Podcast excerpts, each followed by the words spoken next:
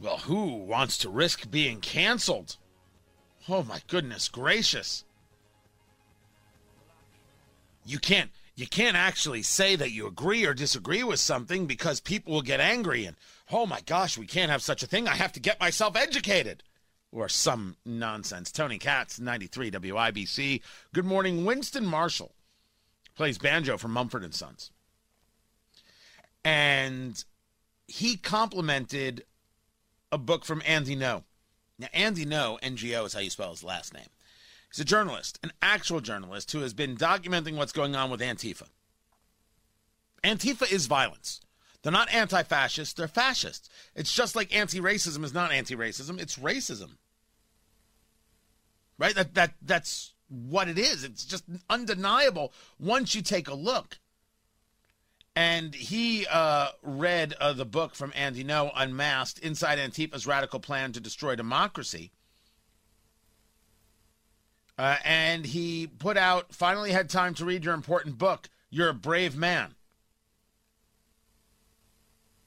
Well, he, Andy Ngo is a brave dude. Like, I mean, he got attacked. He had concrete milkshakes thrown at him. Lord only knows what else. He, he'd gotten beat up pretty good in, in covering these stories.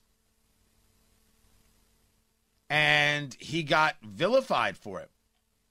Vilified for it. He has deleted every tweet except his apology. And it says, Over the past few days, I have come to better understand the pain caused by the book I endorsed. I have offended not only a lot of people I don't know, but also those closest to me, including my bandmates, and for that I am truly sorry. As a result of my actions, I am taking time away from the band to examine my blind spots. For now, please know that I realize how my endorsements have the potential to be viewed as approvals of hateful, divisive behavior. I apologize, as this was not at all my def- intention. I think the issue is Mumford and Sons if they're okay with Antifa. And I think a band that's okay with Antifa never has a place uh, on my shows. Allison, add them to the list. Add them to the list. If they're upset with a band member reading a book and thinking that it's good, right? It wasn't Mein Kampf. By the way, someone check with the banjoist. Can he talk about Mein Kampf and say, well, this was an interesting read? And the fellow band members will be like, ooh, good on you, educating yourself. Add add uh, Mumford and Sons uh, to the list. Now they're allowed to be a band. I'm just not going to partake. If they don't believe in free speech, I am not. Um, I'm not interested in in in them at all.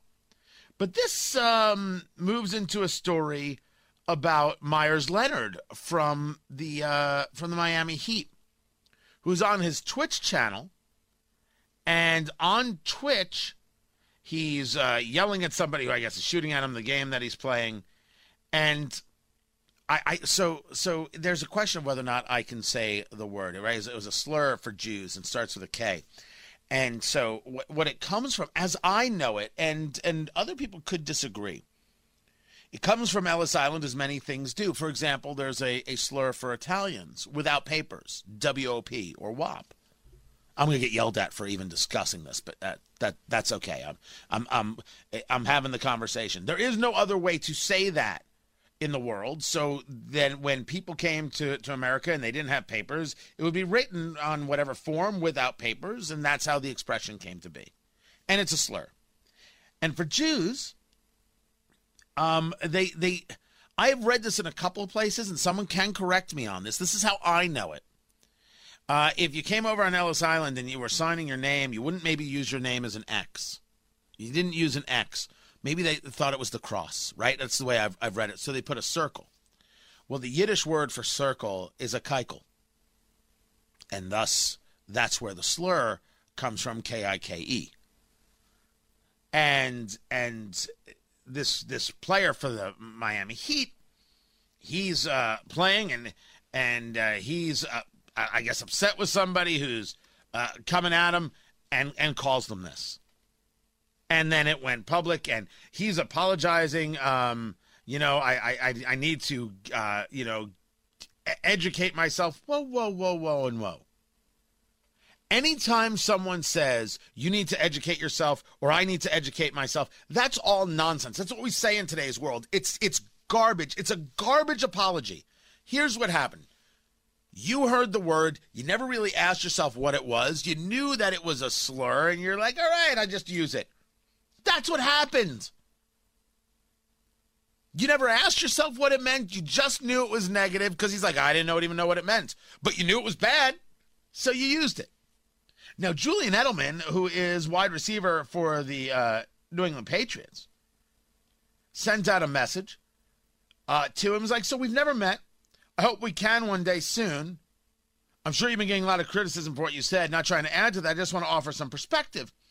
And Julian Edelman continues I get the sense that you didn't use that word out of hate, more out of ignorance.